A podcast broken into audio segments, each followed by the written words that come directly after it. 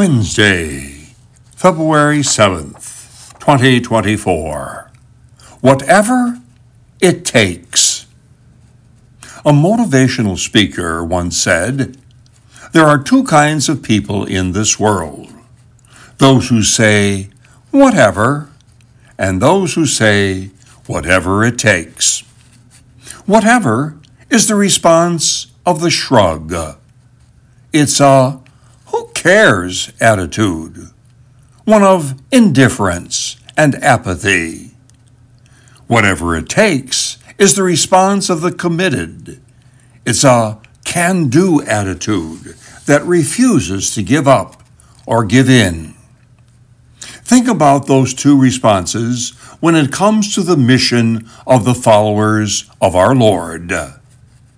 Jesus said, to love your neighbor. Whatever. Jesus said to go and make disciples of all people. Whatever. Jesus said, There is more rejoicing over one sinner who is found than 99 who stayed within the fold. Whatever. Now, let's change that response to whatever it takes. Jesus said to love your neighbor, whatever it takes.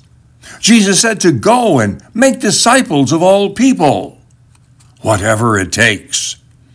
Jesus said there is more rejoicing over one sinner who is found than 99 that stayed within the fold. Whatever it takes.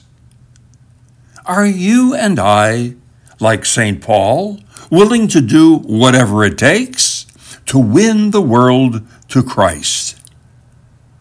What kind of a person are you? A whatever? Or a whatever it takes person. Thank God for what you have. Trust God for what you need.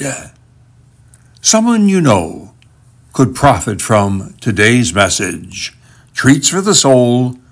Treatsforthesoul.org.